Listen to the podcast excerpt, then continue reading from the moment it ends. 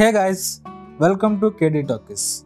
ఈరోజు మనం కన్నగంటి హనుమంతు ప్రముఖ స్వాతంత్ర సమరయోధుడు అడవి పుల్లారి శాసనాన్ని ధిక్కరించి అమరుడైన వీరుడు ఆయన ఫిబ్రవరి ఇరవై రెండు పంతొమ్మిది వందల డెబ్బైన గుంటూరు జిల్లా పల్నాడు ప్రాంతంలోని వెంకటయ్య చమ్మ దంపతులకు ద్వితీయ సంతానంగా జన్మించారు. కన్నెగంటి హనుమంతు జాతి జనుల విముక్తి కోసం తన లేలేత గుండె నెత్తుడిని తల్లి భారతి పాదాలకు పారానిగా పూసిన నిష్కలంక దేశభక్తుడు త్యాగధన్యుడు రవి అస్తమించిన బ్రిటిష్ సామ్రాజ్యంపై పిడికిలి బిగించిన తొలితరం వీర విప్లవ సేనాని కన్నెగంటి హనుమంతు.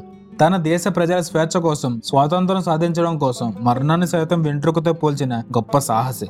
పల్నాడు సీమ అడవుల్లో పుల్లలు ఏరుకోవడం పశువులను మేపడంపై బ్రిటిష్ పాలకులు ఆంక్షలు విధించారు. పశువుకు రెండు రూపాయలు శిస్తుగా పుల్లారి కట్టాలని ఆదేశించారు. కన్నుగంట హనుమంతు మహాత్మా గాంధీ ప్రారంభించిన సహాయ నిరాకార ఉద్యమానికి ఉత్తేజితుడై పుల్లారి ఆంక్షలను తీవ్రంగా వ్యతిరేకించారు.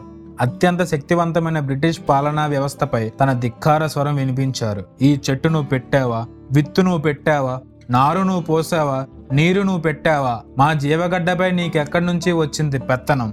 అనే పిడుగులాంటి ప్రశ్నలతో కన్నగంటి గర్జించారు.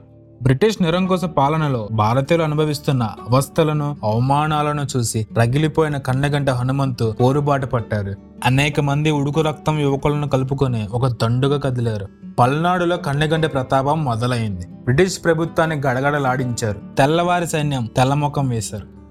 దాంతో బ్రిటిష్ జనరల్ టీజీ రోదర్ఫోర్డ్ ఒక కుట్ర పన్నారు. కన్నెగంటిని ప్రలోభాలతో లొంగదీయాలని తొలపోశారు కర్ణం ద్వారా వర్తమానం పంపాడు. నిన్ను దుర్గి ఫిర్కాకు జమీందారుగా చేస్తాం. నీ ఇష్టం వచ్చినంత శిస్తు వసూలు చేసుకో అని ఆశ పెట్టారు. కానీ నిష్కలంగా దేశభక్తుడైన కన్నెగంటి తన తార్పుడు కానని నా తోటి భారతీయులను వంచించి నెత్తుటి కూడి తిననని తెగేసి చెప్పారు. పంతొమ్మిది వందల ఇరవై రెండు ఫిబ్రవరి ఇరవై రెండు ఉదయం కొందరు రెవెన్యూ అధికారులు మించాలపాడు గ్రామానికి వచ్చి హనుమంతులను కలిసి పుల్లారి కట్టకపోతే తీవ్ర పరిణామాలు ఎదుర్కోవాల్సి వస్తుందని హెచ్చరించారు. ఇప్పటికే గాంధీజీ సహాయ నిరాకార ఉద్యమాన్ని విరమిస్తూ నిర్ణయించుకుని ఉన్నాం కనుక పుల్లారి చెల్లించడానికి అభ్యంతరం చెప్పలేదు.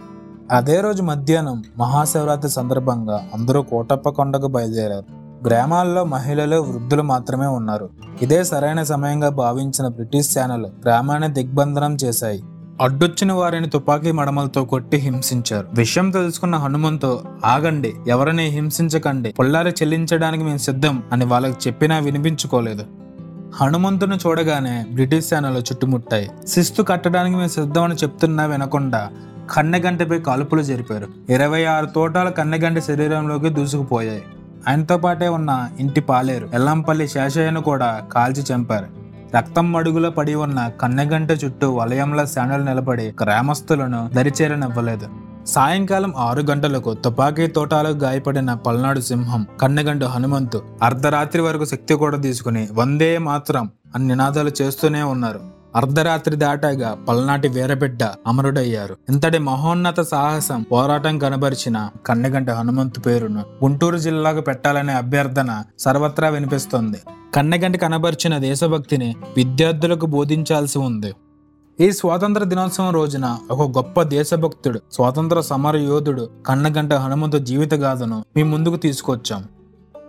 మీ అందరికీ మా కేటీ టాకీస్ తరపున స్వాతంత్ర దినోత్సవ శుభాకాంక్షలు. జై హింద్.